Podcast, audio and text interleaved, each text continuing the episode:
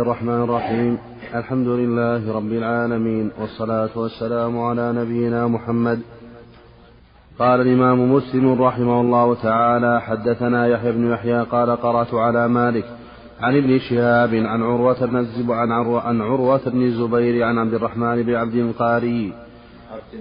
عن عبد عن عروة عن عروة بن الزبير عن عبد الرحمن بن عبد القاري قال سمعت عمر بن الخطاب رضي الله عنه يقول سمعت هشام بن حكيم بن حزام رضي الله عنه يقرأ سورة الفرقان على غير ما أقرأها وكان رسول الله صلى الله عليه وسلم أقرأنيها فكدت, فكدت أن أعجل عليه ثم أمهلته حتى انصرف ثم لببته بردائه فجئت به رسول الله صلى الله عليه وسلم فقلت يا رسول الله فقلت يا رسول الله إني سمعت هذا يقرأ سورة الفرقان على غير ما أقرأتنيها. فقال رسول الله صلى الله عليه وسلم أرسل اقرأ فقرأ القراءة التي سمعته يقرأ. فقال رسول الله صلى الله عليه وسلم هكذا أنزلت. ثم قال لي اقرأ فقرأت فقال هكذا أنزلت. إن هذا القرآن أنزل على سبعة أحرف فاقرأوا ما تيسر منه. وحدثني حرملة بن يحيى قال أخبرنا ابن وهب قال أخبرني يونس عن ابن شهاب قال أخبرني عروة بن الزبير, عروة بن الزبير أن المسور بن مخرمة وعبد الرحمن بن عبد القاري أخبراه أنهما سمع عمر الخطاب رضي الله عنه يقول سمعت هشام بن حكيم يقرأ سورة الفرقان في حياة رسول الله صلى الله عليه وسلم وساق الحديث بمثله. وزاد فكدت أن فكدت أساوره في الصلاة فتصبرت حتى سلم. حدثنا إسحاق بن إبراهيم وعبد بن حميد قال أخبرنا عبد الرزاق قال أخبرنا معمر عن الزهري كرواية يونس, يونس, يونس بإسناده. وحدثني حرملة بن يحيى قال أخبرنا ابن قال أخبرنا ابن وهب قال أخبرني يونس عن ابن شهاب قال حدثني عبيد الله بن عبد الله بن عتبة أن أن ابن عباس رضي الله عنهما حدثه أن رسول الله صلى الله عليه وسلم قال أقرأني جبريل عليه السلام على حرف فراجعته فلم أزل أستزيده فلم أزل أستزيده فيزيدني حتى انتهى إلى سبعة أحرف. قال ابن شهاب بلغني أن تلك السبعة أن تلك السبعة الأحرف إنما هي في الأمر الذي يكون واحدا لا يختلف في حلال ولا حرام. بسم الله الرحمن الرحيم. الحمد لله رب العالمين. صلى الله وسلم وبارك على عبد الله ورسوله نبينا محمد وعلى آله وصحبه أجمعين. أما بعد فهذه الحديث فيها بيان أن القرآن أنزل على سبعة أحرف وهذا من فضل الله تعالى وإحسانه. إلى عباده أن جعلهم يقرؤون القرآن على سبعة أحرف للتسهيل والتخفيف. وهذه الأحرف اختلف العلماء فيها ما المراد بها؟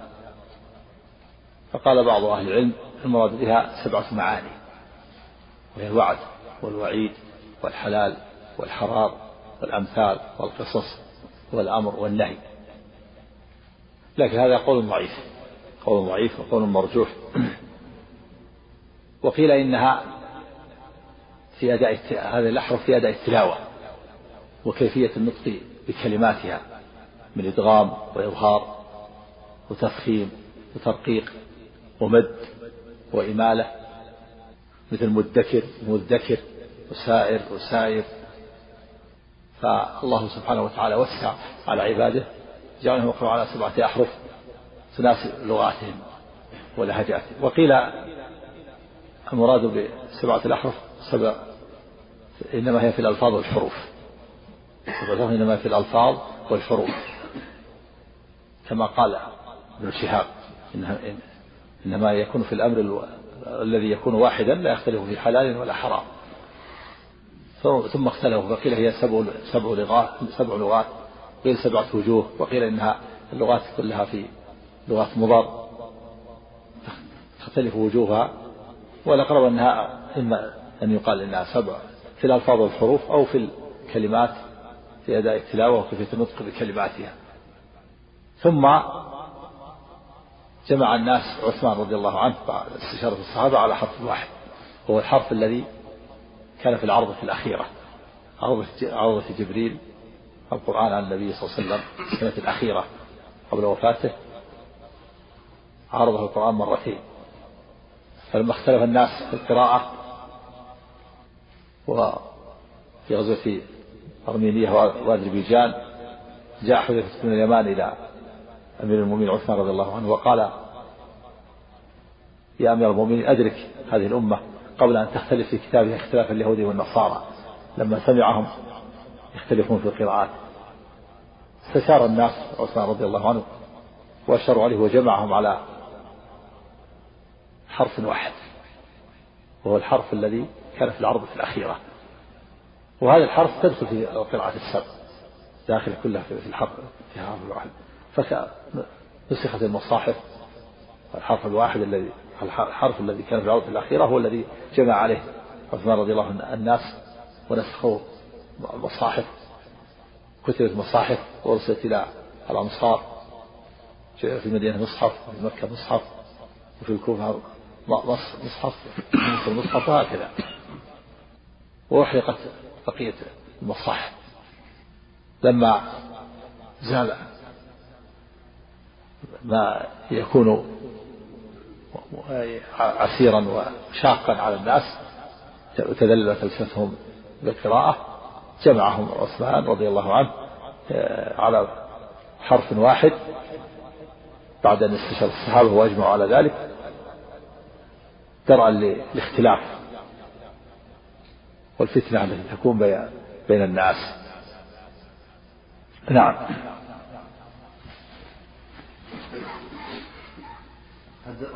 وحدثنا عبد بن حميد قال أخبرنا عبد الرزاق قال أخبرنا معمر عن الزهري بهذا الإسناد. حدثنا محمد بن عبد الله بن نمير قال حدثنا أبي قال حدثنا إسماعيل بن أبي خالد عن عبد الله بن عيسى عن عبد بن عيسى بن عبد الرحمن بن أبي ليلى عن جده. وكان القرآن جمع جمع مرتين. المرة الأولى في زمن الصديق أبي بكر رضي الله عنه. بقي ثم انتقل إلى عمر رضي الله عنه ثم انتقل إلى حفصة. ثم جمع المرة الثانية في زمن أمير المؤمنين عثمان فلما اتفقوا على جمعه أرسل عثمان رضي الله عنه إلى حفصة أن ارسل إلينا بالمصحف حتى ننسخه. جمع الناس في جمع زيد بن ثابت وشباب من شباب قريش جمعوه في الجمع الأول في زمن الصديق قال إن اختلفتم فاكتبوا بلسان قريش. قال زيد بن ثابت رضي الله عنه. لما استدعاه الصديق وقال له إنك شاب ولا نتهمك. فانظر فاجمع. القرآن في مصحف واحد. قال زيد ثابت والله لو كلفوني بنقل جبل ما كان أثقل علي. وجمعوه. ولم يجد بقيت آية ما وجدها إلا عند خزيمة بن ثابت الأنصاري. وهي قول تعالى لقد جاءكم رسول من أنفسكم عزيز عليه ما عنتم حريص عليكم بالمؤمنين رؤوف رحيم. يعني لم يجدها مكتوبة ومحفوظة لأنه لا بد يجد بين الأمرين مكتوبة ومحفوظة فلو وجدها لكن لم يجدها إلا عنده يعني اجتمع فيها الأمران الكتابة والحفظ ولم يجمع في عهد النبي صلى الله عليه وسلم لأن في مصحف واحد لأن القرآن ينزل والوحي ينزل. فلما توفي النبي صلى الله عليه وسلم علم الصحابة أن أنه انتهى نزول القرآن فجمعوا في مصحف واحد. ثم لما اختلفوا كان مجتمع على سبعة أحرف. ثم لما اختلفوا في زمن الإمام ابن عثمان جمعهم على حرف واحد. نعم. وهذا من المصالح المرسلة جمع المصاحف داخل في المصالح المرسلة. نعم. نعم. قال إيش؟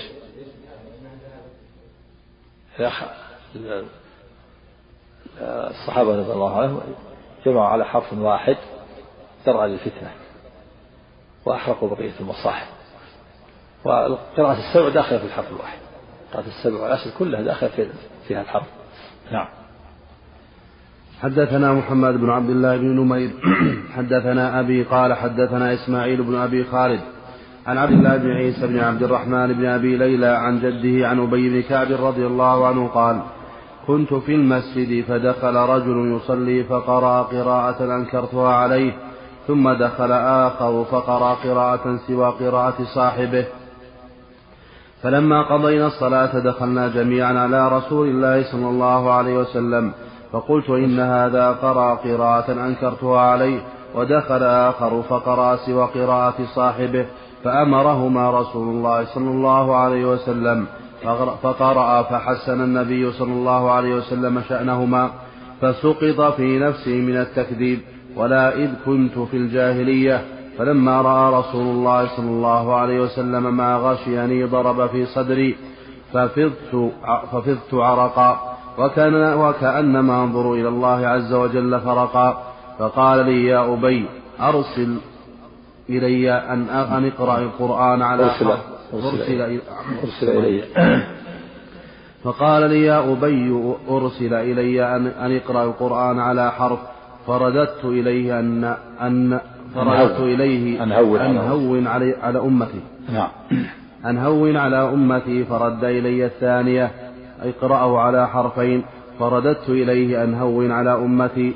فرد فرد إلى الثالثة. فرد إلى الثالثة. أقرأه على فرد إلي. فرد إلي الثالثة. أقرأه على سبعة أحرف. اقرأه. اقرأه على سبعة أحرف. فلك بكل ردة ردت رددتكها مسألة تسألنيها. فقلت اللهم اغفر لي أمتي اللهم اغفر لي أمتي وأخرت الثالثة ليوم ليوم يرغب إلي إلى الخلق. ليوم يرغب إلى الخلق إلي. ليوم يرغب إلي الخلق كلهم. حتى إبراهيم صلى الله عليه وسلم. وهذه المسألة يعني مسألة مجابة. وإلا فله أسئلة عليه الصلاة والسلام. لكن قد يجاب بعضها وقد لا يجاب. يعني بكل ردة رددتها مسألة مجابة. وأخذت الثالثة ليوم يرغب إلي الخلائق فيه كله حتى إبراهيم وهي وهي الشفاعة العظمى التي تكون لراحة الناس من الموقف. وكذلك الشفاعة لأهل الجنة بإذن الله في دخولها إنها كانت خاصة بالنبي صلى الله عليه وسلم. وهذا الذي حصل لأبي رضي الله عنه حصل نوع وسوسة من الشيطان لما قرأ هذا قراءة وقرأ هذا قراءة. مختلفة قراءته والنبي حسن قراءتهما وصوبهما. حصل نوع حصل في نفسي شيء قيل حصل وسوسة من الشيطان. كيف كيف يكون هذه القراءة؟ صحيحة هذه القراءة صحيحة؟ وهما مختلفتان. وقيل إن حصل له دهشة حيرة. حصل نوع نوع يعني وسوسة في نفسه التكييف. كيف يكون هذا كلام الله؟ هذا لا معنى له الله سبحانه وتعالى أنزل القرآن على هذه الأحرف كلها على حرف وهذا الحرف وهذا الحرف. كلم الله به. فلما رأى النبي صلى الله عليه وسلم ذلك ضرب في صدره فزال ما حصل له من الوسوسة. قد سقط في نفسه من التكذيب ولا كنت في الجاهلية. يعني ولا أشد من التكذيب الذي كنت في الجاهلية يعني. لكنه لم يستقر. وسوسة حصلت له ثم ثم زالت لما ضرب النبي في صدره وزال هذا الشيء الذي غشيه فضرب النبي في صدره ففاض عرقا قال فكأنما أنظر إلى الله فرقا يعني خوفا من الله عز وجل. نعم. حدثنا أبو بكر بن أبي شيبة قال حدثنا محمد بن بشر قال حدثني إسماعيل بن أبي خالد قال حدثني عبد الله بن عيسى عن عبد الرحمن بن أبي ليلى قال أخبرني أبي بن كعب قال أخبرني أبي بن كعب رضي الله عنه أنه كان جالسا في المسجد إذ دخل رجل فصلى فقرأ قراءة واقتص الحديث بمثل حديث ابن نمير. وحدثنا أبو بكر بن أبي شيبة قال حدثنا غندر عن شعبة حاء وحدثنا ابن مثنى وابن بشار قال ابن مثنى حدثنا محمد بن جعفر قال حدثنا شعبة عن الحكم عن مجاهد عن ابن أبي ليلى عن أبي بن كعب رضي الله عنه أن النبي صلى الله عليه وسلم كان عند إضاءة كان عند أضاءة بني غفار. قال فأتاه جبريل عليه السلام فقال إن الله يأمرك أن تقرأ أمتك القرآن على حرف. تقرأ أمتك. فقال أن تقرأ أمتك في التشكيل فقط هات تقرأ. أن تقرأ أمتك نعم. فقال إن الله يأمرك أن تقرأ أمتك القرآن على حرف فقال أسأل الله معافاته ومغفرته وإن أمتي لا تطيق ذلك ثم أتاه الثانية فقال إن الله يأمرك أن تقرأ أن تقرأ أمتك القرآن على حرفين فقال أسأل الله معافاته ومغفرته وإن أمتي لا تطيق ذلك ثم جاءه الثالثة فقال إن الله يأمرك أن تقرأ أمتك القرآن على ثلاثة أحرف فقال أسأل الله معافاته ومغفرته وإن أمتي لا تطيق ذلك ثم جاءه الرابعة فقال إن الله يأمرك أن تقرأ أمتك القرآن على سبعة أحرف فأيما حرف قرأوا عليه فقد أصابوا. الحمد لله وهذا من فضل الله تعالى وإحسانه. تخفيفه وتسهيل على عباده أيما حرف قرأوا من هذه الأحرف فقد أصابوا لأن هنا ذكر أربع مرات. الحديث السابق ذكر ثلاث مرات. يحتمل أنها سقطت المرة الرابعة على في الرواية الأولى. وفيها أن أن القرآن أنزل على سبعة أحرف. للتسهيل والتيسير والتخفيف. لأن لهجات القبائل وألسنة قد تختلف قد يشق على بعض القبائل. القراءة بحرف واحد. فالله تعالى وسع ويسر وسهل على عباده. ف فرخص لهم في أن يقرأوا على سبعة أحرف. السبعة الأحرف التي نزل بها الوحي. ليست أحرف من عند أنفسهم لكن أحرف نزل بها الوحي. ثم لما اختلفوا وزالت المشقة. جمعهم أمير المؤمنين عثمان والصحابة على حرف واحد حتى لا يحصل الاختلاف. هو الحرف الذي كان في العرض الأخيرة. نعم. وحدثنا عبيد الله بن معاذ قال حدثني أبي قال حدثنا شعبة بهذا الإسناد مثله. حدثنا أبو بكر بن أبي شيبة وابن نمير جميعا عن وكيع. قال أبو بكر حدثنا وكيع عن الأعمش عن أبي وائل. قال جاء رجل يقال له نهيك بن سنان إلى عبد الله فقال يا أبا عبد الرحمن كيف تقرأ هذا الحرف ألفا؟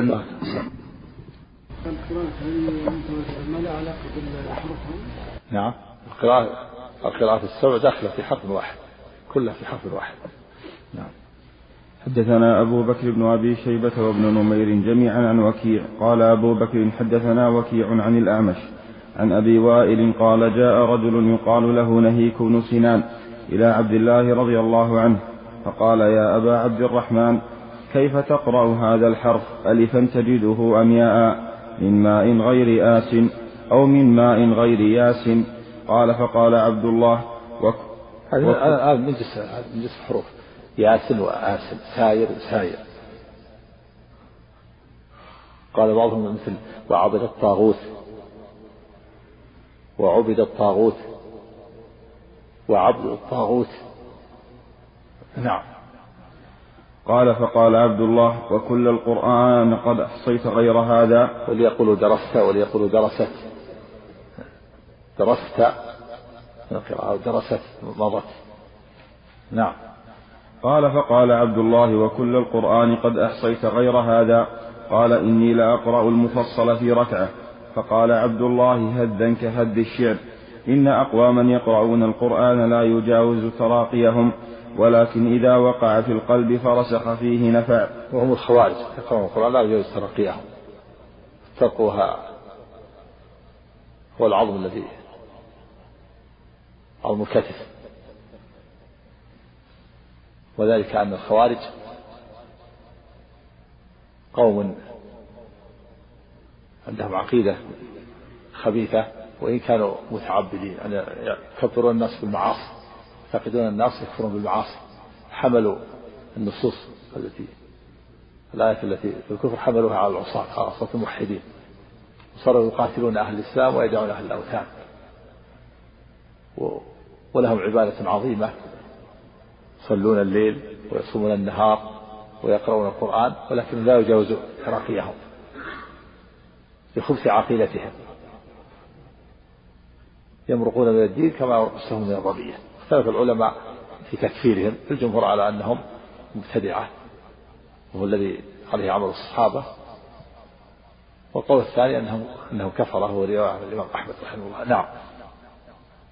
ولكن إذا وقع في القلب فرسخ فيه نفع إن أفضل الصلاة الركوع والسجود. إني لا أعلم النظائر. رأي عبد الله بن مسعود يرى أن في الصلاة الركوع والسجود يعني كثرة الركوع والسجود. قال بعضهم إطالة القيام والقراءة. نعم. إني لا أعلم النظائر التي كان رسول الله صلى الله عليه وسلم يقرن بينهن سورتين في كل ركعة ثم قام عبد الله فدخل علقمة في إثره ثم خرج فقال قد أخبرني بها. قال ابن نمير في روايته جاء رجل من بني بجيلة إلى عبد الله ولم يقل نهيك بن سنان. نعم وهذا في جواز قراءة السورتين في ركعة واحدة في الفريضة وفي النافلة. النظائر التي يقرن بينهن. جاء تفسير بعضها مثلا بين الحاقة مثلا والمرسلات مثلا بين الذارية الذاريات مثلا بين النجم والرحمن. مفصل فيه قيل إنه من أول حجرات وقيل من أول قاف بعد الحاء والميم مفصل مفصل لأن السور قصيرة.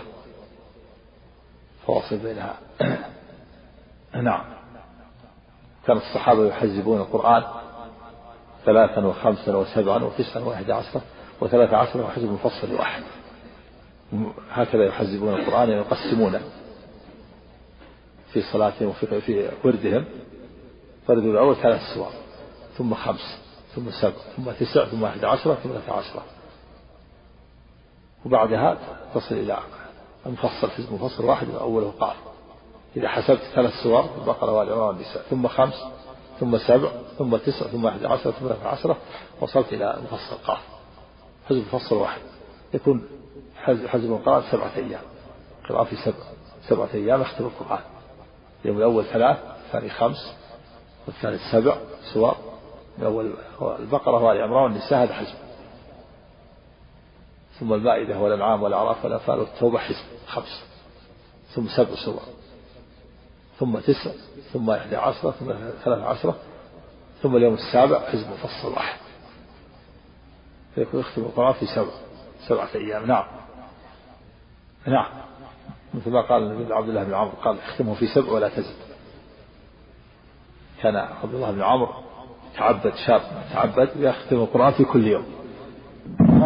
اختم في سبع قال قال اختمه في شهر في الأول. قال إني أطيق أفضل من ذلك. قال اختم في عشرين. قال إني أطيق أفضل من ذلك.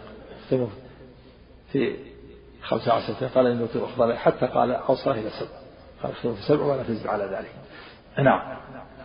وحدثنا أبو كريب قال حدثنا أبو معاوية عن الأعمش عن أبي وائل قال جاء رجل إلى عبد الله رضي الله عنه يقال له نهيك بن سنان. بمثل حديث وكيع غير أنه قال فجاء علقمة ليدخل عليه فقلنا له سله عن النظائر التي كان رسول الله صلى الله عليه وسلم يقرأ بها في ركعة فدخل عليه فسأله ثم خرج علينا فقال عشرون سورة من المفصل في تأليف عبد الله. يعني في جمعة وقراءته نعم. عبد الله بن مسعود نعم. عقبه من أصحابه نعم. وحدثناه إسحاق بن إبراهيم قال أخبرنا عيسى بن يونس قال حدثنا الأعمش في هذا الإسناد بنحو حديثهما وقال إني لا أعرف النظائر التي كان يقرأ بهن رسول الله صلى الله عليه وسلم اثنتين في ركعة عشرين سورة في عشر ركعات. نعم. بالنظائر يعني متقاربات. كل واحدة نظير الأخرى متقاربة في الطول. مثل الحاقة مثلا والملك ونون ومثلا والتحريم وهكذا. النجم والرحمن الواقعة والذاريات هي نظائر متقاربة كل واحدة نظيرها الأخرى في الطول. والقصر يقرن بينها عشر عشرون سورة في عشر ركعات. يوافق صلاة النبي صلى الله عليه وسلم. ثم يوتر بركعة. نعم. حدثنا شيبان بن فروق قال حدثنا مهدي بن ميمون قال حدثنا واصل الأحدب عن أبي وائل قال غدونا على عبد الله بن مسعود رضي الله عنه يوما يوما بعدما صلينا الغداة فسلمنا بالباب فأذن لنا قال فمكثنا بالباب هنية قال فخرجت الجارية فقالت ألا تدخلون؟ فدخلنا فإذا هو جالس يسبح فقال ما منعكم أن تدخلوا وقد أذن لكم؟ فقلنا لا إلا أنا ظننا أن بعض أهل البيت نائم. قال ظننتم بآل ابن أم عبد غفلة. قال ثم أقبل يسبح حتى ظن أن الشمس قد طلعت. فقال يا جارية انظري. هل طلعت قال فنظرت فإذا هي لم تطلع. فأقبل يسبح حتى إذا ظن أن الشمس قد طلعت. قال يا جارية انظري هل طلعت؟ فنظرت فإذا هي قد طلعت. فقال الحمد لله الذي أقالنا يومنا هذا. فقال مهدي ويحسبه قال ولم يهلكنا بذنوبنا قال فقال رجل من القوم قرأت المفصل البارحة وهذا فيه أن عبد الله رضي الله عنه يسبح في في بيته حتى تطلع الشمس. والأفضل أن يكون هذا في المسجد. كما جاء في الحديث من جلس في مصلاه يذكر الله ثم صلى ركعتين كان كأجر عمر حجة عمرة تامة تامة ثبت في صحيح مسلم أن النبي صلى الله عليه وسلم كان يجلس في مصلاه حتى تكون الشمس حسناء. الأفضل يكون في المسجد فإن لم يتيسر يدخل في البيت كما فعل عبد الله. جلس في بيته يسبح يسبح الله. قال للجارية هل طلعت الشمس؟ هو يستطيع أن ينظر إليها لكن اعتمد على خبرها في دليل على الاعتماد على خبر الواحد إذا كان ثقة. هذه الجارية يعني أمة من الإماء.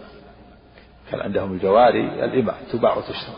معلوم أن الأمة ليس لها حكم الحرة من ناحية التحجب أو غيرها. فالإماء ولهذا أذنت لهم في البيت يدخلون. فالإماء حكم غير حكم الحرائر. حرة يجب أن تتحجب تحجب كامل. والأمة لا يجب عليها. هذا وليس عندهم جواري مثل ما عندنا الآن خادمات الآن. الخادمات خادمات الآن وجودها أحرار ليست إماء لا تباع ولا تشترى أولئك مال من جنس المال تباع وتشترى سبب وجود الإماء عندهم العتق الكفر سببه الكفر. والكفر سبب يعني سبب الرقة الجهاد في سبيل الله. وهو يدل وجود الرقة يدل على قوة المسلمين وعدم وجود الرقة يدل على ضعف المسلمين. الآن ما فيها رقة ما في جهاد. إذا وجد الجهاد في سبيل الله وجد الأرقة سرق المسلمون الكفرة. إذا سبوا الكفرة صاروا أرقة وصارت نساءهم جواري تباع وتشترى تستخدم. أما الخدم الآن عندنا ليست جواري وإنما أحرام. ولا يجوز للإنسان أن يخلو بها. في بيته ولا في السيارة ولا يخلو بها أحد من أولاده. بخلاف الأمة. الأمة التي تشتريها لجارك إن شئت تسراها وإن شئت تزوجها وإن شئت تبيعها. أما هذه لا هذه حرة. يجب أن تتحجب ولا تختلط بالرجال. بل حصل الآن الشر والفساد بسبب تساهل كثير من الناس في ضعف الإيمان وقلة الإيمان. فصاروا يجلبون الخادمات بدون محارم. صارت المرأة الخادم يخلو بها الرجل في بيته. وقد يفعل بها الفاحشة والعياذ بالله. قال بعض الناس وظن بعض الناس أنهن أنهن مثل الإماء. وصاروا يفعلون بها الفاحشة والعياذ بالله. حتى قال بعض الناس قال إن إن أهل بلد ما يعتبرونها يعتبرونها إماء. ويفعلون بها ما يفعل بالإماء والعياذ بالله. وصار بعض الفسقة يتبادلون. الخادمات. هذا يعطي خادمة وهذا يعطي خادمة. يفعل بها الفاحشة. حصل شر وفساد كبير وكذلك سائق السيارات والخدم. يذهبون بالمرأة وبالبنت وحدها للمدرسة. ويحصل يحصل شر وفساد كبير. نسأل الله السلامة والعافية. الواجب الحذر. ويعلم أن الخادمة هذه ليست ليست أمة ولا يجوز الخلوة بها بل هي حرة. يجب عليها أن تتحجب ويجب استخدامها بمحرم لا يجوز أن نستخدمها إلا بمحرم وإلا يكون شريك لها في الإثم. يقول لا يحل المرأة تؤمن بالله والمرأة أن تسافر إلا مع ذي محرم ثم إذا جاءت تكون في البيت مع النساء ويحذر أن يخلو بها أو أو يخلو بها أحد من ولده. وينبغي الإنسان أن يقلل من الخدم والخادمات. ولا يأتي بالخادم والخادم إلا عند الضرورة القصوى لكن لما ضعف الإمام صار كثير من الناس يتباهون في الخادم والخادمات من غير حاجة عند كثير من الناس. فلان عنده خادم أنا آتي بخادم. فلان عنده سائق سيارة أنا آتي بسائق سيارة. حصل الشر والفساد. حصل فعل الفاحشة بكثير من الخادم وكذلك قائد السيارات. حصل منه فواحش. يذهب بالمرأة ويخلو بها وحده ويذهب بالبنت ويخلو بها وحده حصل شر وفساد. حتى سمعنا شيئا يندى له الجبين من ذلك أن بعض الناس قال إنه جاءه ولد يشبه قائد السيارة. وكذلك الخادم تحمل وتأتي بولد يشبه صاحب يشبه أحد أولادها أو يشبه صاحب البيت المقصود أن أن هذا من البلاء ومن المصائب التي ابتلي بها كثير من الناس بسبب انفتاح الدنيا على الناس. وكان الناس في عافية من الخدم والخادمات وقائد السيارات. لكن لما فتحت الدنيا على الناس صاروا يأتون بالخدم والخادمات. نسأل الله السلامة والعافية. واجب الحذر والبعد عن أسباب الفتنة. ويحاول الإنسان أن لا يأتي بالخادم والخادمات ولا بقائد السيارة إلا عند الضرورة القصوى. وإذا أتى عند الضرورة القصوى يكون يأخذ جميع الاحتياطات حتى لا يقع الشر والفساد. نعم. ولو أمكن أن يكون الإنسان يحتاج الإنسان إلى خادم وخادمة يأتي بأحد في البلد يكون الأشغال يجمعوا في يوم واحد أو في يومين في الأسبوع أو في طرفي النهار ويؤتى ببعض الخادمات التي في البلد تأتي أو يأتي في في يوم من الأسبوع أو في طرفي النهار في وقت بعض الساعات وتقضي الحوائج وتذهب إلى بيتها. يكون بعض بعض الموجودين الآن في أطراف البلد. وما أشبه من المحتاجين من الفقراء يخدمونه في وقت ما ويذهبون. يكون هذا أقل خطر. نعم. كما وجد في منفوحة وفي غيرها. نعم. نعم هذا الحديث فيه ضعف لكن له طرق يشد بعضها بعضا. نعم.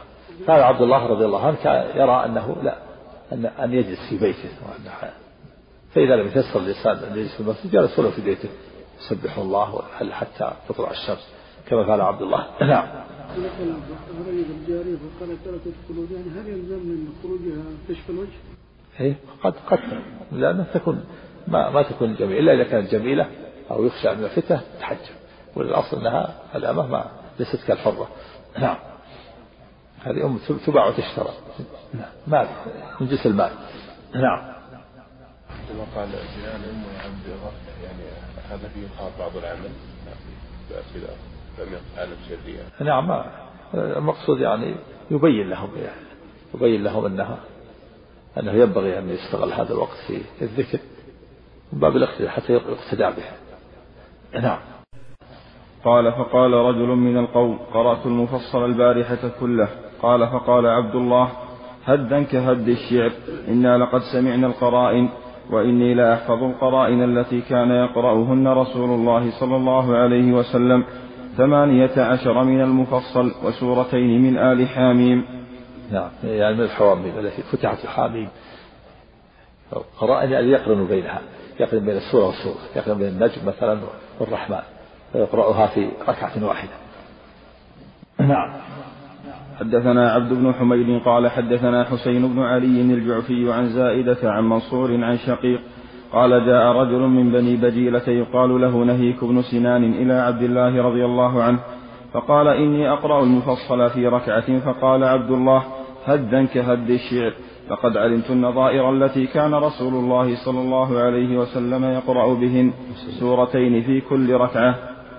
حدثنا محمد بن المثنى وابن بشار قال ابن المثنى حدثنا نعم. نعم. لا بأس سورتين أو ثلاثة أو أربعة في ركعة لا حرج. نعم. حدثنا محمد بن المثنى وابن بشار قال ابن المثنى حدثنا محمد بن جعفر قال حدثنا شعبة عن عمرو بن مرة أنه سمع أبا وائل يحدث أن رجلا جاء إلى ابن مسعود رضي الله عنه فقال إني قرأت المفصل الليلة كله في ركعة. فقال عبد الله هدا كهد الشعر. فقال عبد الله لقد عرفت النظائر التي كان رسول الله صلى الله عليه وسلم يقرن بينهن. وفي أنه ينبغي تدبر القرآن وعدم هذه هذه الشعر. يسود سردا لا لا يتدبر. بل ينبغي يتدبر ويتأمل. ويقرأ قراءة مرتلة حتى يتدبر ويتفهم المعاني. فلهذا أنكر عبد الله بن مسعود رضي الله عنه من قرأ فصل في ركعة واحدة. قال هذا هذه الشيء؟ تسود سردا لا تتأمل ولا ترتل ولا تتفهم المعاني. نعم. والله تعالى يقول كتاب أنزلناه إليك مبارك ليدبروا آياته وليتذكر أولو الألباب. نعم. فقال عبد الله هدا كهد الشعر. فقال عبد الله لقد عرفت النظائر التي كان رسول الله صلى الله عليه وسلم يقرن بينهن. قال فذكر عشرين سورة من المفصل. ولهذا جاء في هذا لا تهد قراء هذا الشعر ولا تنثره نثر الدقل قفوا عند عجائبه وحركوا به القلوب. نعم. قال فذكر عشرين سورة من المفصل. سورتين سورتين في كل ركعة. حدثنا أحمد بن عبد الله بن يونس قال حدثنا زهير قال حدثنا أبو إسحاق قال رأيت رجلا سأل الأسود بن يزيد وهو يعلم القرآن في المسجد فقال كيف تقرأ هذه الآية؟ فهل من مدكر؟ أدالا أم ذالا قال بل دالا. سمعت عبد الله بن مسعود رضي الله عنه يقول سمعت رسول الله صلى الله عليه وسلم يقول مدكر دالا. نعم مدكر ومدكر هذه أيضا من الاختلاف في القراءة وفي الحروف. مدكر بالدال أو مذكر أو مذكر بالذال. وأصلها مذكر. نعم وضمت التاء في الذال. مذكر أو مدكر. بالدال مشددة أو بالذال مشددة؟ نعم. وحدثنا محمد بن المثنى وابن بشار. قال ابن المثنى حدثنا محمد بن جعفر. قال حدثنا شعبة عن أبي إسحاق. عن الأسود عن عبد الله رضي الله عنه عن النبي صلى الله عليه وسلم الله. أنه كان يقرأ هذا الحرف فهل من مدكر؟ وحدثنا أبو بكر بن أبي شيبة وأبو كريب واللفظ لأبي بكر. قال حدثنا أبو معاوية عن الأعمش عن إبراهيم عن علقمة. قال قدمنا الشام فأتانا أبو الدرداء رضي الله عنه فقال أفيكم أحد يقرأ على قراءة عبد الله؟ فقلت نعم أنا. قال فكيف سمعت عبد الله يقرأ هذه الآية؟ والليل إذا يغشى. قال سمعته يقرأ. والليل إذا يغشى والذكر, والذكر والأنثى. قال وأنا والله هكذا سمعت رسول الله صلى الله عليه وسلم يقرأها ولكن هؤلاء يريدون أن أقرأ وما خلق فلا أتابعهم. وهذه قراءة عبد الله مسعود. والليل إذا غشى والنهار إذا تجلى والذكر والأنثى. يكون القسم قسم بالذكر والأنثى. وقراءة الجمهور قراءة مشهورة وما خلق الذكر والأنثى والليل إذا غشى والنهار إذا وما خلق الذكر يعني والذي خلق الذكر والأنثى. وهو قسم بالله أو خلق الذكر والأنثى تكون إذا كانت مع مصدرية. أما قراءة مسعود والليل إذا غشى والنهار إذا تجلى والذكر والأنثى. نعم. وحدثنا قتيبة بن سعيد قال حدثنا جرير عن مغيرة عن إبراهيم قال أتى علقمة الشام فدخل مسجدا فصلى فيه ثم قام إلى حلقة فجلس فيها. قال فجاء رجل فعرفت فيه تحوش القوم تحوش القوم وهيئتهم. يعني انقباضهم. نعم. أو أو فتنتهم وذكاءهم. نعم. قال فجاء رجل فعرفت فيه تحوش القوم وهيئتهم. قال فجلس إلى جنبي ثم قال أتحفظ كما كان عبد الله يقرأ؟ فذكر بمثله. حدثنا علي بن حجر السعدي. ها؟ نعم لا قراءة قراءة. ذكر السبيت وأحد القراءات. نعم. حدثنا علي بن حجر السعدي. قال حدثنا إسماعيل بن إبراهيم عن داود بن أبي هند عن الشعبي عن علقمة. قال لقيت أبا الدرداء رضي الله عنه فقال لي ممن أنت؟ قلت من أهل العراق. قال من أيهم؟ قلت من أهل الكوفة. قال هل تقرأ على قراءة عبد الله بن مسعود؟ وكان عبد الله بن مسعود في الكوفة. كان في الكوفة قال الكوفة وكان يقرأ أهل الكوفة. نعم. قال قلت نعم. قال فاقرأ والليل إذا يغشى. قال فقرأت والليل إذا يغشى والنهار إذا تجلى والذكر والأنثى. قال فضحك ثم قال هكذا سمعت رسول الله صلى الله عليه وسلم يقرأها. نعم وكان بقي له مصحف. قال مصحف عبد الله بن مسعود.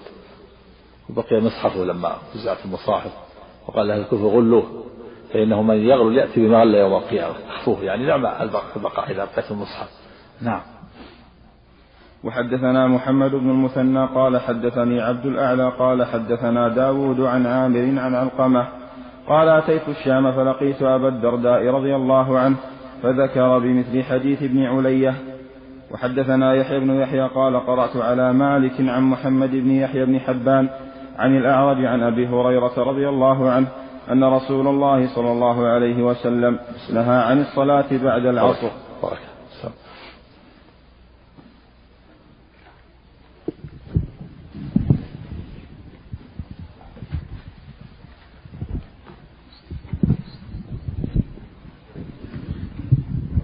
نعم نعم ترتيب السور فيه خلاف هل هو بالنص أو بالاجتهاد؟ الجمهور على أنه بالاجتهاد. الأفضل ترتيبها.